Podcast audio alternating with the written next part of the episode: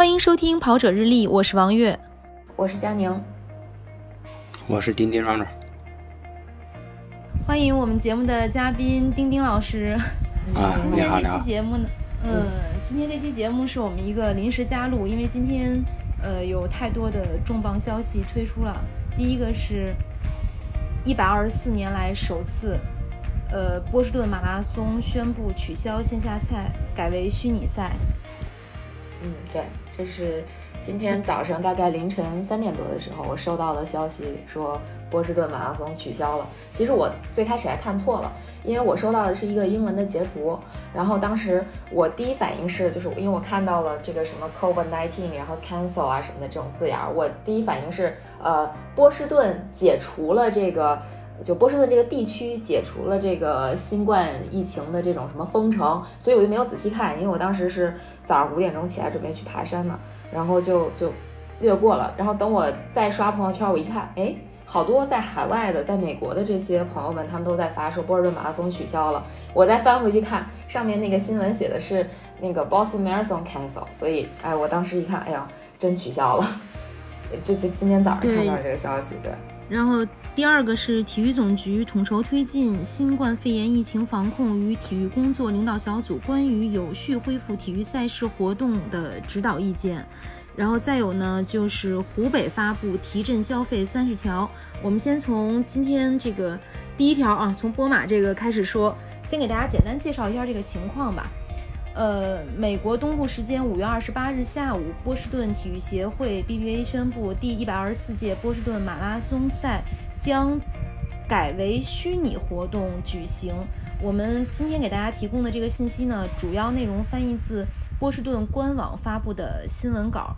波士顿市长马丁，呃，宣布由于新冠疫情取消波士顿马拉松，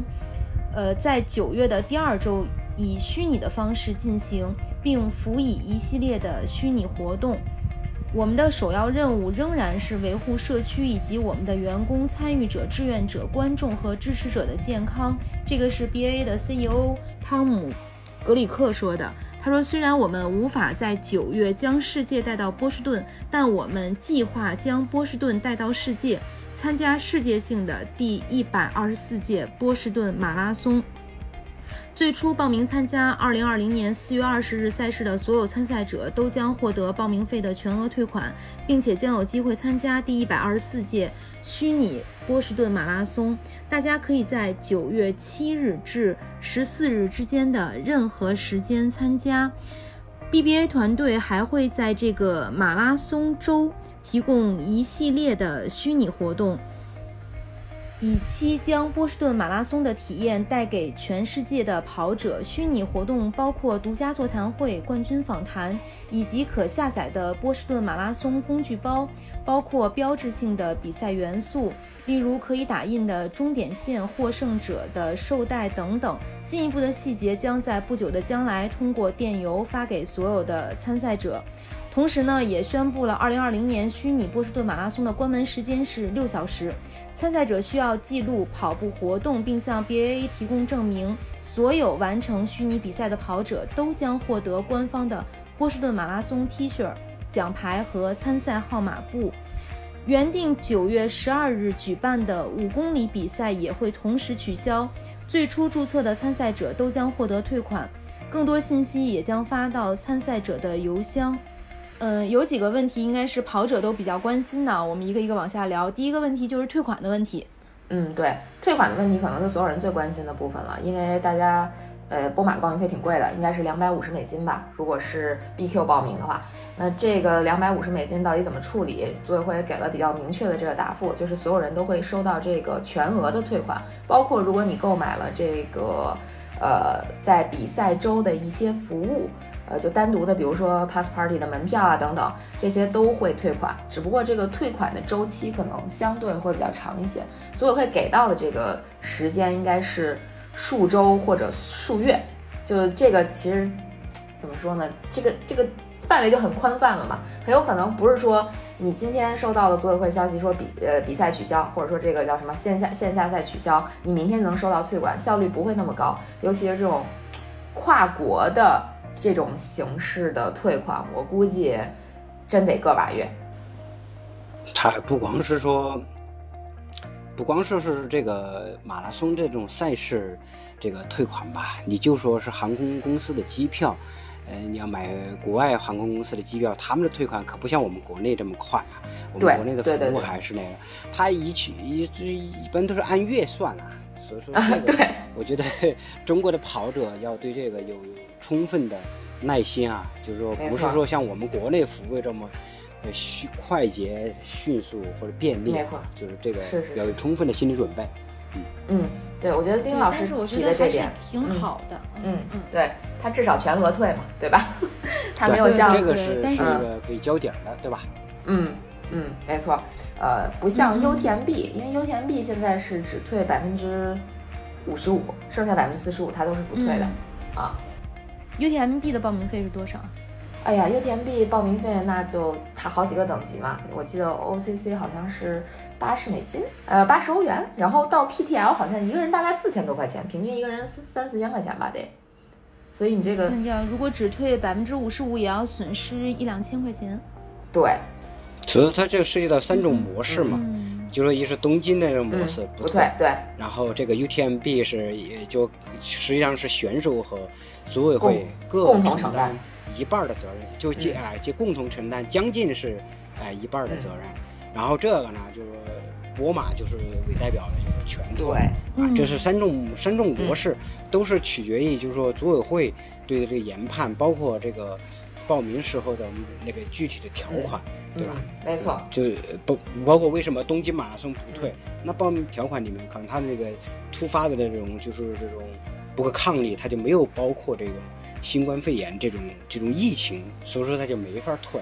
他这这是他是有根据的。说白了就是怎么做。但是 UTMB 这个我没有研究，但是就是我相信，就是说他做了退和全退，他都是有根据的。对，其实就像丁丁老师说的，比如说我之前有一期节目我提过，就像名古屋女子马拉松，它也是不退费的，但是它确实是在它的报名须知里面曾经提到过，如果是因为。呃，他当时写的是传染病还是瘟疫，就类似这这这两个这这种说法。对，那我就不会退款。这就这种这种情况下是不退款的，所以他最后是没有退款，而且他也不会给你保留名额到第二年。呃，我估计，对我估计像 UTMB 应该在报名须知里也会有类似的内容。我觉得好像好多国外的比赛，它都会对于比赛因为某些不可抗力，它这个不能举办去做一些规定。那我我现在对在赛事还有涉及到取消对，没错。说是他跟他跟下一他的服务商哦，他的供应商，他都是有相应就是一环扣一环的。对对对，这么是的，是的，肯定是这样。他肯定不是说平白无故的，他就一个比赛说我想退就退，不想退不退啊什么的。而且，其实我我想说的是，国内这个比赛的这个退款和国外比赛这个退款，就大家接受度都不一样。如果国内一个比赛，他说。啊，对不起，我的退款周期比较长，可能需要数周或数月，我估计用不了三天就得都告消协去了。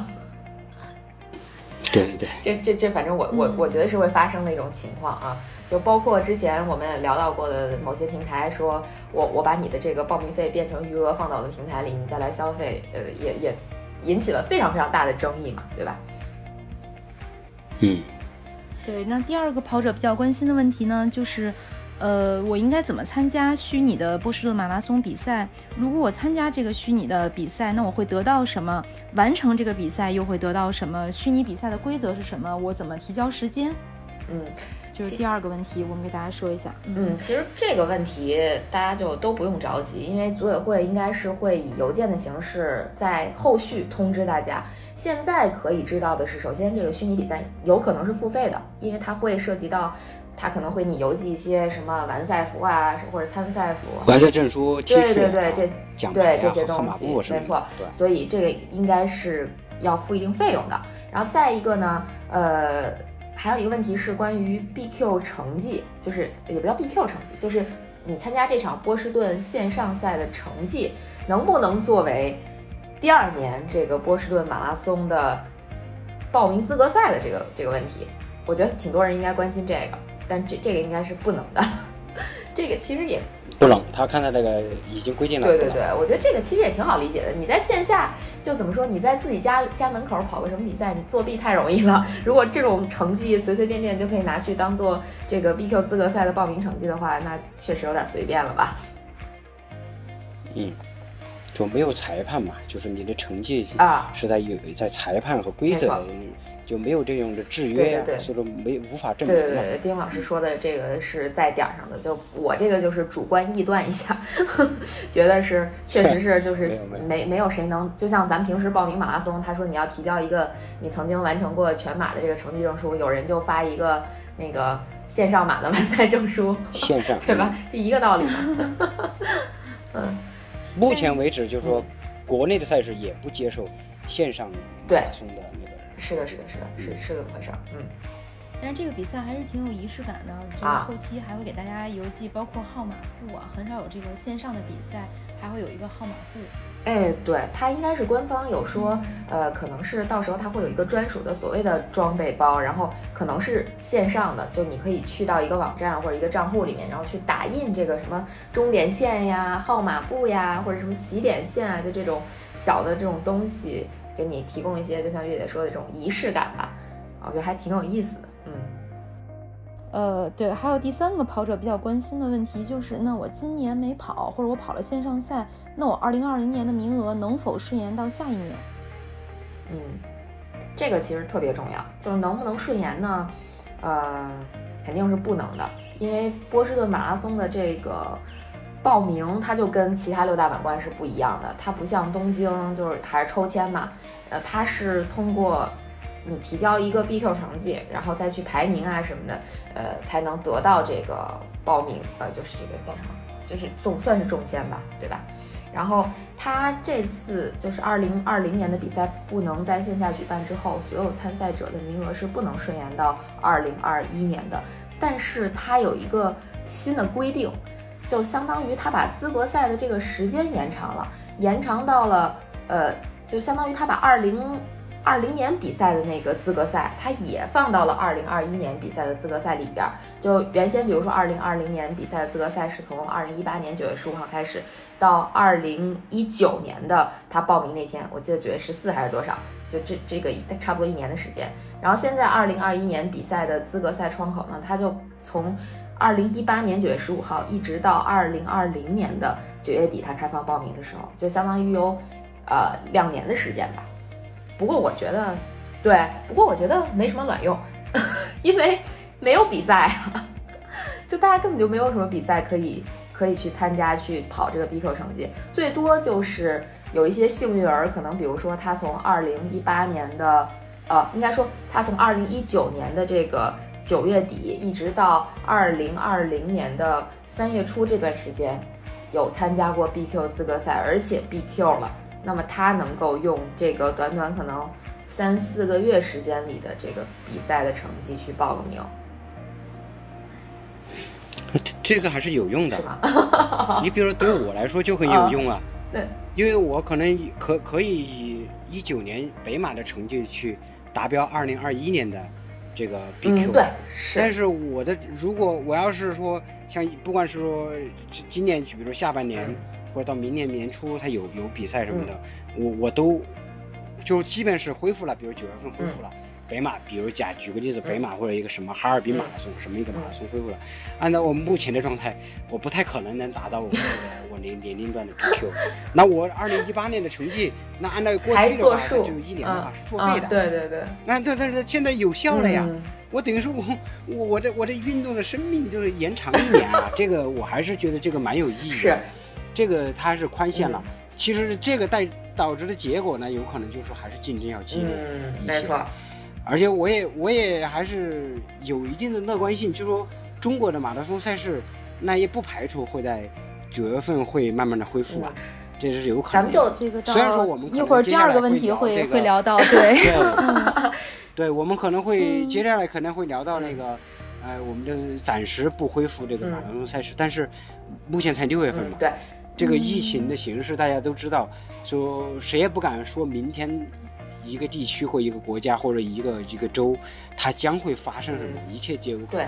这儿呢，其实我想提的一点是，其实像丁英老师这样的是幸运儿，但比如说像我这样的就是倒霉蛋儿了。为什么呢？因为我原本我的计划，包括我有几个朋友，我们的计划是想要在二零一九年的三月份去完成 BQ，就或者说三四五月份这几个月就有计划的完成 BQ 这个目标，但是因为比赛全部取消，我们就没有办法去 BQ。那对于我们来讲，我们可能就、哦对，只能寄希望于年底，就是比如说八月，就刚才丁老师讲到，比如说如果说哈尔滨马拉松呃能够举办，比如说什么衡水湖马拉松，包括如果北马能在九月份举办，那我们可能去能去参加一下。但是万一就是说凡事都有万一嘛，万一这些比赛都举办不了，那我们想要在二零二一年去参加这个波马的这种愿望也好，幻想也罢，它就真的就全作废了，你就白练了。说白了，嗯就是当然也不能说白练了啊。还有一个，嗯嗯，我还还挺，但是目前来说，柏林马拉松原来是九月份的，它好像是往后推了呃，但不太清楚别的别的像那个。嗯，比如德国其他的城市，因为目前来说，疫情来说，欧洲的情况要略好一点，德国的情况要更好一点。就这个这个这个，现在我觉得还是还是留有一定的一线之机的，嗯，还是有一些生机在的。但我觉得咱们现在 去，就是如果过几个月，然后德国那边的比赛可以办了，我们出去的成本可能也会比之前要高很多。其实我觉得还是期待国内的赛事尽快恢复。对对，其实说成本只是很小的一个问题，因为我觉得现在对于大家来讲最大的心理障碍是不敢走出去，因为你不知道外面是对，就就这也算一种成本嘛，对对对，就是你可能对对对比如说你你的是。是是，单位不允许你出国，对吧？对，或者回来要隔离十四天 是，不就你你也不一定敢对你也不一定敢嗯。去。让你出。没错没错，嗯，其实其实对于我来说，我觉得我更担心的是，就算比赛能够恢复，那就不是说像二零二零年，它是它就刚才我们在聊天的时候啊，录节录节目之前聊天的时候也有聊到说，关于波马它这个 BQ 它是有一个叫做 cut off time 的这么一个东西，就是你不是说你仅仅你只要超过 BQ 成绩就可就 BQ 的这个资格线你就能参加波马的，而是它也要按照你的这个成绩去排序，然后每年会有一个这个所谓的这个 cut off time。就是你必须要比 BQ 成绩快多长时间，你才能够去参加波士顿马拉松。像二零二零年波波马的这个 cut off time，就是你要比 BQ 快一分三十九秒嘛。那我担心的问题就是，到了二零二一年的波士顿马拉松，那是不是就不仅仅是快？比如说，就按他每年他这个成绩会递进的往上往上提，可能不仅仅你快，比如说三分钟你就能去参加波马，你可能要快更多，你可能要快五分甚至六分钟，你才有可能去。参加这个波士顿马拉松，就这对于很多目前还没有 BQ 而志在 BQ 的人来讲，也是一个特别难的事儿。嗯，我就觉得就像丁老师说的竞争会非常激烈吧。嗯，还有一点需要提醒大家，就是全额退款呢是仅限 BQ 名额。如果你是通过慈善名额或者其他方式购买的名额，怎么办呢？需要联系你的报名机构，等待处理。嗯，这个也比较重要，因为咱们国内其实这个很对重要，这个还没错，咱们国内很多人可能呃也不叫很多吧，可能也有大几十，我觉得是通过慈善或者其他其他的这种方式获得的名额。那这种其实大家也稍安勿躁，因为肯定会给大家一个合理的这个处理办法。那接下来进入我们今天的第二个话题，就是体育总局发文儿，呃，关于体育总局统筹推进新冠肺炎疫情防控与体育工作领导小组关于有序恢复体育赛事活动的指导意见。那从这个指导意见中呢，我们目前看到了三个信息点，第一个是各类运动场所将有序开放。第二个呢，就是 大家都觉得有点凉凉的，就是全国性马拉松等人群聚集、跨区域举办的群众性体育赛事和活动暂不恢复。第三个就是，是不是足球和篮球有望了？对，就是我觉得这个文件就是让我让我们这些搞马拉松的绝望，然后搞这个足篮的看到了希望。嗯，这个一定是马拉松，一定是在最后才恢复的。就是体育赛事整个的流程，应该就是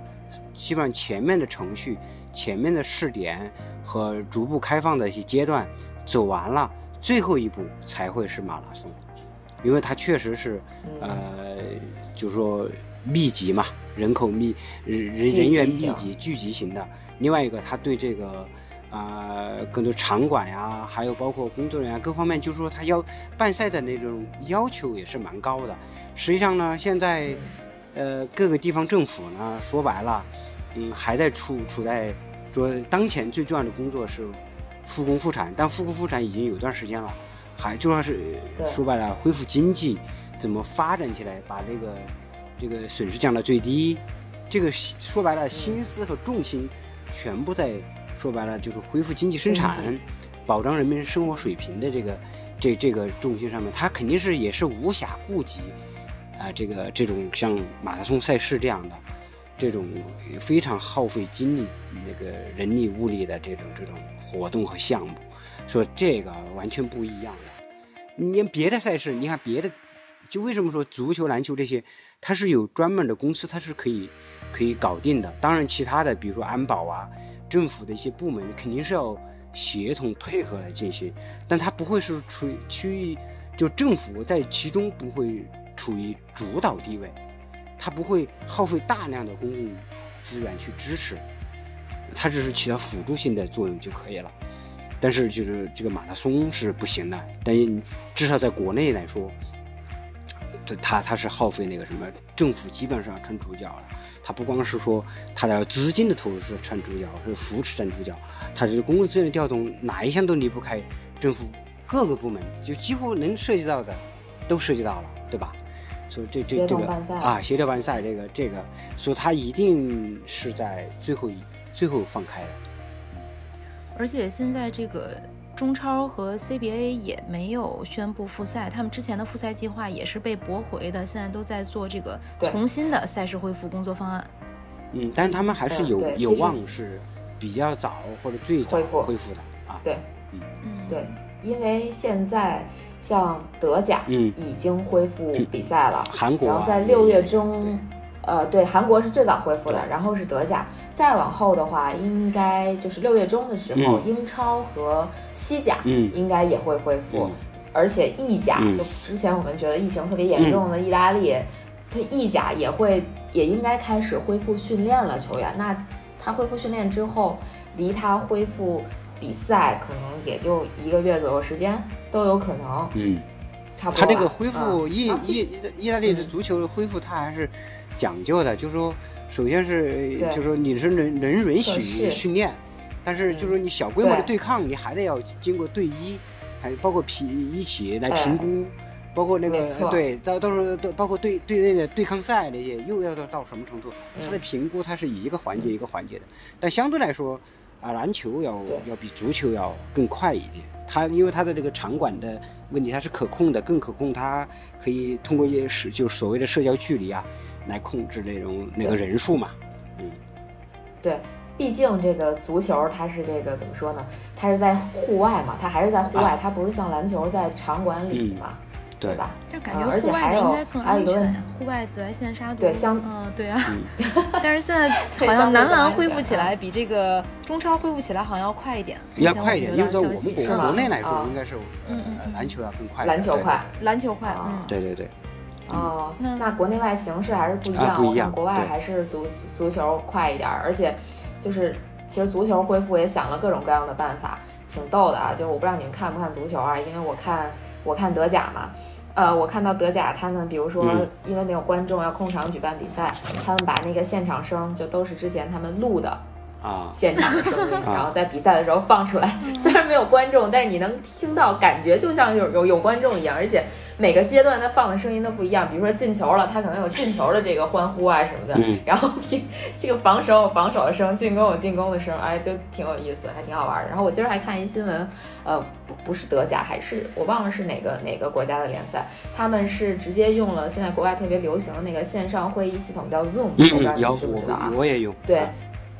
呃，对吧？然后他们是用 Zoom 把所有的球球迷，也不叫所有的球迷啊，大部很很多很多球迷就连线，在现场大屏上放的就是球迷在家跟 Zoom 用 Zoom 跟球队连线，然后他们在家一边韩国用演唱会和那个不是也用这种形式吗？啊，韩国那个韩国是之前有被有有被上热搜的一个事儿啊，啊就是他们拿了一堆充气娃娃放在 这个看台上，啊。后来应该是被罚款了，啊啊，因为有损联赛形象，嗯 对，挺也挺有意思的嗯。嗯。但是大家脑洞都大家真的是嗯，对，脑洞真的相当大，各出奇招啊！因为最开始那个就是空场举行的时候是毫无声音的嘛，大家就觉得没有主场气氛，嗯因为这样的话你的主场优势就没了，没有没有这个所谓的第十二人嘛。其实嘉宁说的这个，其实，呃，给我们今天晚上的话题其实带来一个很多的启示。为什么呢？我们就说回到第一个问题，就是说，呃，波士顿马拉松，比如说它线下举办不了的时候，它线上怎么做？我觉得对国内的赛事，对中国的田协，还有我们各个各大马拉松是一个很好的建议。看看波马，包括其他的马拉松，他们是怎么做的？他们是怎么，包括他们的路跑协会，包括他们的呃赛事的线上赛事怎么运运作的？包括他们啊、刚才说的嗯，它也有号码布是吧？也有那个这嗯它的规则它是怎么制定的？哎、到时候他是怎么解决这个衔接问题？比如说报名的成绩认不认啊？什么时间我放不放宽呀、包括你刚刚我们回到这个话题来说，你你刚才嘉玲介绍的，就是说，哎，他的足球啊、篮球什么的，他为了呃在空场的时候，他应该怎么办？就是方法，其实对我们国内应该说也是一个很好的借鉴。包括体育总局，其实这个今天这个消息出来以后，我我反而觉得就是说我心里有底了。为什么呢？就此前的这个通知，不管是呃国家体育总局吧，还是别的领域的，就非常虚。嗯尤其是我们的，比如说 呃卫健委啊，或者发表通知，就是他只说不允许干什么，但是如果遇到一个新的情况，应该做什么？就就最简单来说，我我们此前是也讨论过的，就是说，你你既然让学生复课了，那体育课应体育课那应不应该戴口罩？已经你的已经你的地区都已经是那个响应已经已经下降了，那按照按照那个这个这个重大响应的级别降低了，它都应该是在是户外的条件下是可以不戴口罩的。但是你你你这个学校啊还是什么的，我们和卫健委啊，它这个衔接跟不上，他就说啊你要戴口罩，结果造当然我们不能说戴口罩是造成一些某一些部分小学生猝死的一一个职业原因或者根本原因，但是肯定还是有些责任的嘛，你的衔接不不对嘛。但反而我们现在你才看，我们今天的这个决定，可能每个人解读可能不太一样，但是你会你会发现，我们是有是有一种阶段性的，是有一个有有分步骤的，他会明确告诉你我们的足足就足球呃足球协会的超级联赛和男呃男子篮球的职业联赛这个职业体育赛事，哎，可以在单独制定恢复工作方案审核，只要通过了，你就可以开始了。嗯对吧？这个就说明之后，我们我们体育从业人员不是说一点希望都没有，对吧？我知道我我 我知道我哪些我我我某些领域我可能暂时是没有希望的，但是有些我是可以准备的。另外一部分我可以已经准备好了，我可以再把方案想得更好一些，我可以就可以倒计时了，对吧？它是就是说白了，就是说它是有层级，就这个指导性还是很强的。其实我想一想说的一个一个一个的，跟前面的讨论波士顿马拉松先生赛一样，嗯就我们的总局、我们的各个单项协会就应该出台这样的指导意见。你不能说一味说我不允许干什么，我不允许办，我不让办。你那好啊，那那我们这么大的国家的这么多的人口，体育还承担着非常不一样的使命。我们健康的中国的战略还要还要这么继续下去，我我我们人还要生活啊，我们不能说总是被疫情困在这里。那我们明明形势在逐步好转的时候，我们能不能有序的慢慢开放？你总得给指导意见啊！你不能说什么都是不让这个不让那个。哎，恰恰他这样的非常有针对性的、分步骤的、分领域的，他非常而且你看他的原则就是谁主办谁负责啊，一赛事一方案啊，他就是明确的给你出来后，这个指导意见就很有针对性了。我觉得这样的可能以后还是要多一些。包括我们联系到我们的马拉松，那那那我们马拉松现在暂时不能恢复比赛。OK，我们这么多从业者该怎么办呢？对吧？我们是要举办线上赛呢，还是说我们有想别的方式要活下去啊？我们的协会啊，我们的总局，还有我们包括保险的那个这些，是不是应该是吧？是不是应该指导一下，对吧？我们应该怎么让这些一些众多的有有质量的、口碑还不错的，这些赛事公司活下去啊，对吧？我们不是说这些听之任之，那等到真的，比如说八九月份、九月份、十月份，我们可以形势好转的时候，等到是要办赛事的时候，发现没有赛事公司了，没有人才了，人才都流失了，那那不是也也很被动嘛，对吧？对。其实就是说，丁丁老师的就是呼吁，能够说重视一些我们现在没有被重视起来的这些呃体育从业的公司，呃，他们没有得到一些扶植，那就未来万一因为没有得到扶持，这些赛事公司消失了，那我们可能就去以后就没有那些曾经非常有特色的体育活动存在了。那这个也是个大概率的，主要是因为今年的那个两会工作政府工作报告。就说各地政府要过紧日子，其实对我们来说，对马拉松这个行业来说，其实是一个不太利好的消息了。就是说，有可能就是说，有些赛事恐怕就没有机会再见到了。至少这一这一年，甚至未来的有限的几年之内，可能是见不着了。这是大概率的事情啊，因为各地地方政府要过紧日子，它的财政它的压力是很很大的。啊，本身今年因为疫情影响，其实不光说是，呃，我们人民群众的这个这个这个生生活生产也受影响，政府其实也也是受很大的那个局限，加上这个有过紧日子这么个总体要求，因为我们的赛事，我们的马拉松很多的赛事都是政府来唱主角戏，政府来主要为投资的甲方。那恐怕，嗯，就很难坚持下去了。真的可能没有了啊。对，但是我觉得是提的另外一个话，就是说，我知道你们，我我我知道你们几个那个喜欢这这段时间每个周末都出去玩那个越野越野赛，倒有可能是一个契机。它虽然是很小众，但是越野赛从办开始，从进入中国这么十一年啊，就是说它绝大部分阶段、绝大部分时候。它都是以这个市场化运作为主，啊，我觉得这个对越野赛来说，有可能还是一个是个机会，反弹的机会，因为都办不了这种，因为那路跑赛事那几万人确实是很难避免，那越野赛它的山野里面，它这个这个你因为各种条件吧，你你就想扎堆，它也它是它是有也有限制，因为路况啊，因为什么条件啊什么的。所以说，他有可能越赛有可能还会有迎来一个小爆发，当然至于爆发到什么程度还不好说。但是我觉得这个对他可能是一个呃小小的利好吧。目前保守的来说。那。但是今年我们一直在探讨这个问题，就是马拉松，对，反正目前看是凉凉了，但是越越野赛会不会凉凉？我们一直在探讨这个问题。对我们其实心里一直在打鼓啊，就是接接着这个丁老师这个话题来说，其实这个文一出来，我们当时讨论的第一个问题是，那七月份崇礼还有没有戏？我七月份的比赛还能不能办？就我们现在知道的这两两场，算是比较大的比赛。咱还能提名吗？七月 十号和七月二十四号这两场吧。暂时这两场比赛，在崇礼的，对，在崇礼的这两场。对，但是我觉得对，在崇礼有点不太乐观。嗯，毕竟崇礼它这个地域位置很特殊，它毕竟是未来冬奥的所在地，所以说，我觉得至少至少不会特别大张旗鼓的，就是作为做宣传，比如说啊，我们七月份这个崇礼要举行比赛了。啊，这这这种可能性，我觉得在此后这段时间，可能从政府的角度是不会让你大大张旗鼓的宣传，大肆宣传。嗯，而且目前来看，就是对，呃，我知道你们俩提的第一个某个赛事，这个越野赛，我觉得有点着急了一点啊，至少着急了一点，因为因为，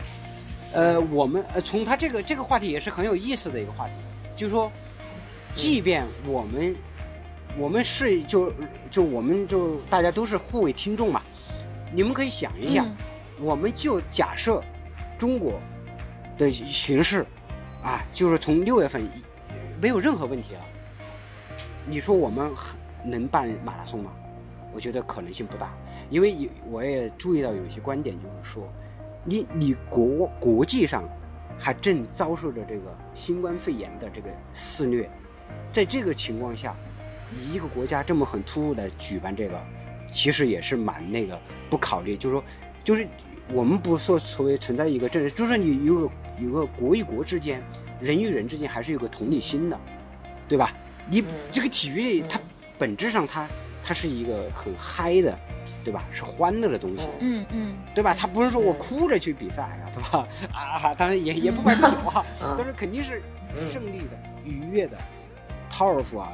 这种往往张扬的东西。一是所谓国际一片阴霾，真的那个什么，哗一片一片的那个中招啊。祥和是吧？你你来那个，我们中国就说啊，我们现在六月份就可以开始比赛了，七月份开始比赛。那我们这个国际舆论，其实你不能说我们不考虑的。啊，对对，就是我们的足球联赛也不是也比其他国家来的更晚一些。啊，但是你想，他还是但是其实，再一个，他他是允许你球员比赛，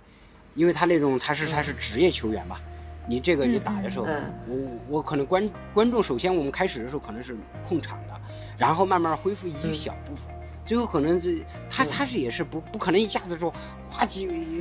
几千人上万人几万人的那个对这个观众的问题肯定是说不会这么一下子恢复，但是在对。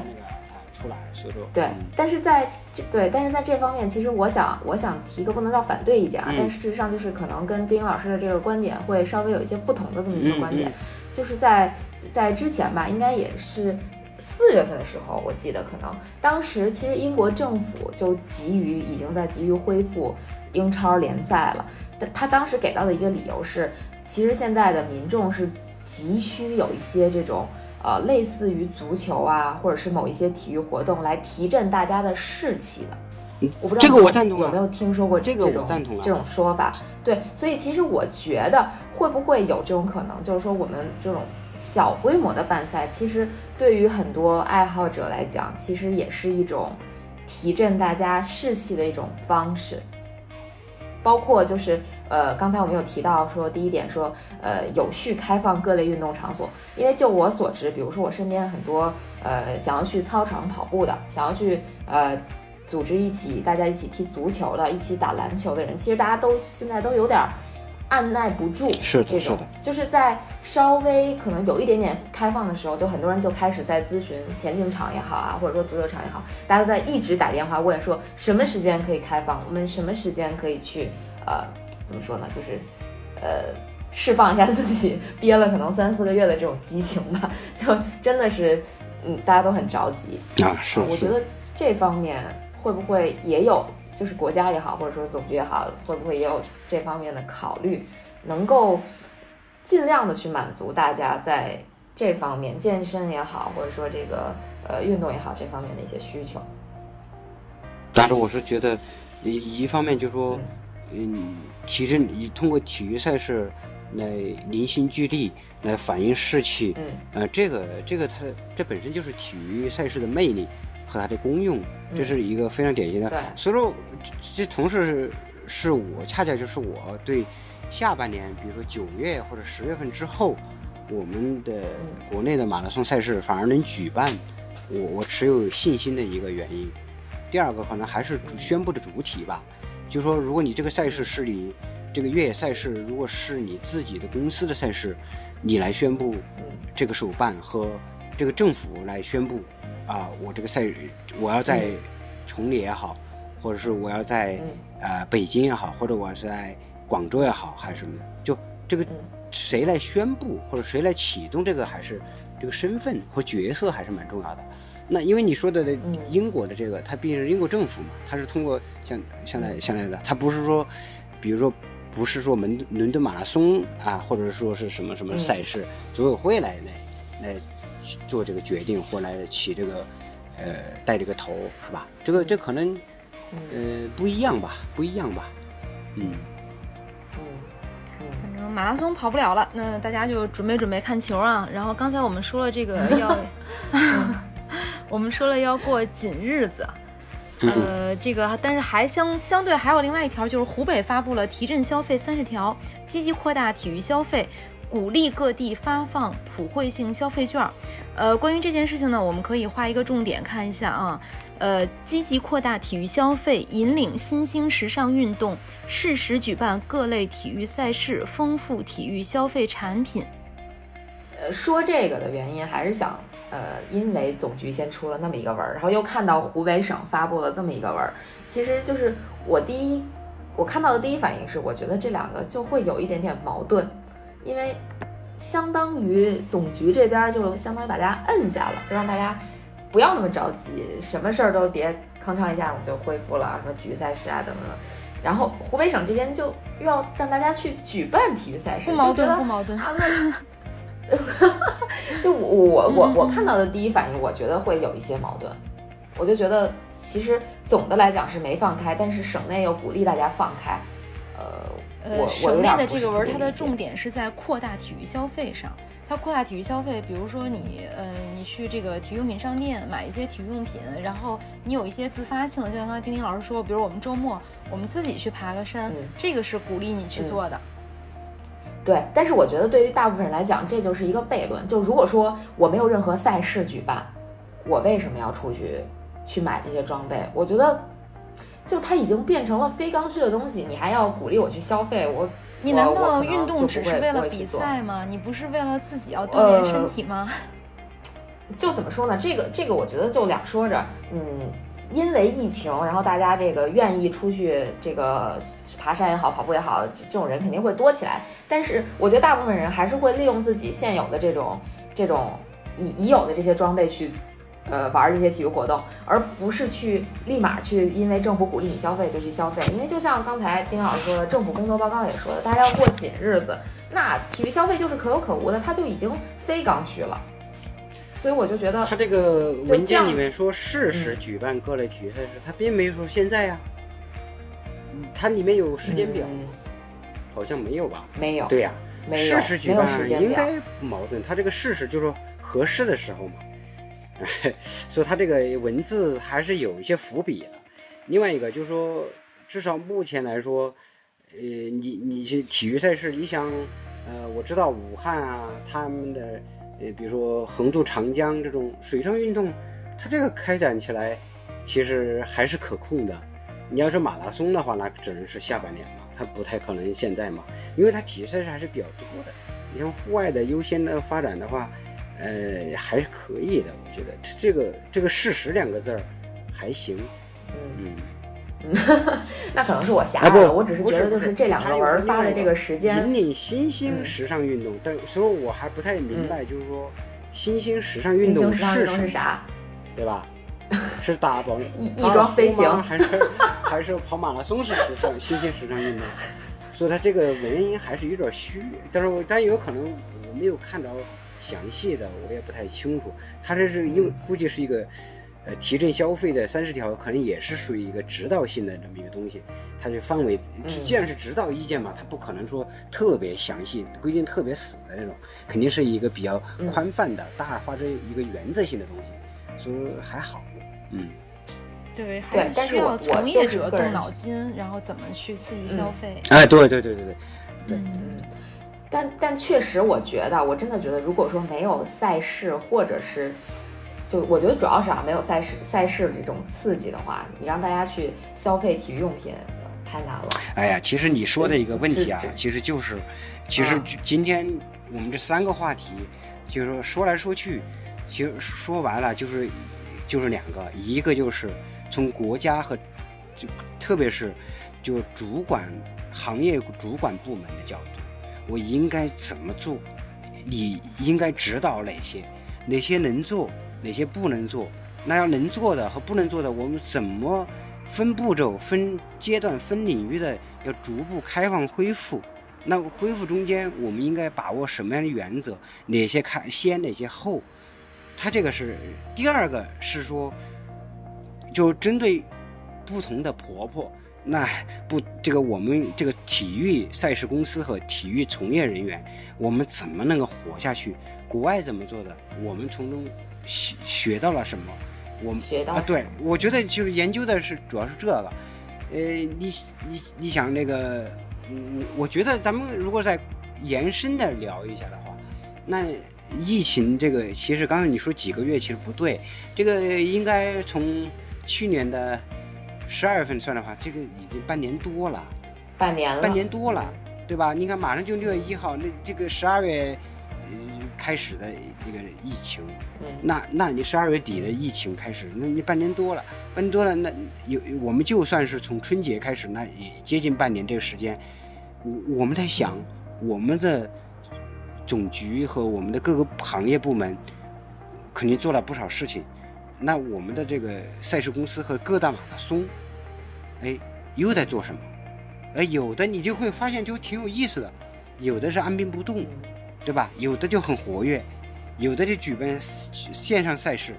有的就，哎，做别的了。啊，当然我我没有找到，就是说一个像类似那个新闻中间说幼儿园一个老师去卖烧烤啊，那个这这这这种还，哦，对，哎，我觉得就是说在这种形式下面，不同的行业有不同的活法，这个活法怎么活，我们需要看看国外是怎么玩的，我们怎么玩。嗯，其实，那你说这么这么这么四四五个多月的时间，或者说再宽泛一点，半年多的时间，我我们的要做的东西，你比方说对跑者的礼仪教育啊，呃呃训练呀、呃一些一些可可可常识性的东西啊，包括我们一些就说整理啊、资料的梳理啊、信息啊什么的，哎，其实你要做也不是没有事儿做，当然这个是是有很多成本的啊，这个肯定是说起来容易，嗯但但但如果就这公司你还继续在做，你如特别是那种，就是说以等于说是怎么说，像北马、上马、下马、广马嗯啊这种就国字号的这个这个马拉松赛事，他们应该不不不发愁生存危机，对不对？那他们是不是？我觉得是到了今年年底以后，我觉得如果我们来做一个复盘，和我们三个再来回顾今年这一年这些赛事在这疫情前和疫情后，包括举办赛事恢复前和恢复后，他们各做了哪些东西，其实挺有意思的。其实有很多蛮多可以做的东西嘛，我是觉得，当然这个成本是另外一个啊，这这就又涉及到上面刚刚说的主管部门和行业协会的他的角色扮演和他的指导作用吗。嗯。嗯，其实就是丁老师说的这个啊，就比如说我们向国外学习，我觉得是这样啊，就不也不叫向向国外学习，就是我们去看看国外的这些大型赛事，如果说一旦遇到取消，或者说遇到这种嗯。这种不可控的情况，他们是怎么做的？我个人感觉，其实对国内的借鉴意义不是那么大，嗯。因为就像丁老师之前在前面、嗯。节目前面有讲过的，嗯我们的这些赛事，好多赛事它都是政府主导的，嗯。那国外的赛事它其实是商业驱动了很多，呃，那也是，那这个东西，对，就就很难去去对比，或者说去借鉴，因为我觉得像波马、像伦敦马、像什么东京马，你说他们缺钱吗？我觉得他们也不缺钱，啊就是他们可能面临的问题是在于怎么把他们这个品牌的形象就屹屹立不倒的这种这种问题，而不是说我怎么去通过这个线上赛赚钱。但是国内很多赛事公司。嗯，他们真的是没有办法，因为如果说没有离开了政府的支持，他确实是他在赚钱上就是一个最大的难题。那他首先面临的问题就是生存，而不是说品牌。那这个，这个做起来话题讲的就很残啊酷了哈。啊，真的很残酷，就是失业不失业的问题，真的不是不是说我挣挣一万块钱还是挣一万五千块钱的问题，嗯，真的，就是，我有有饭吃和没饭吃的问题，很可怕的。对。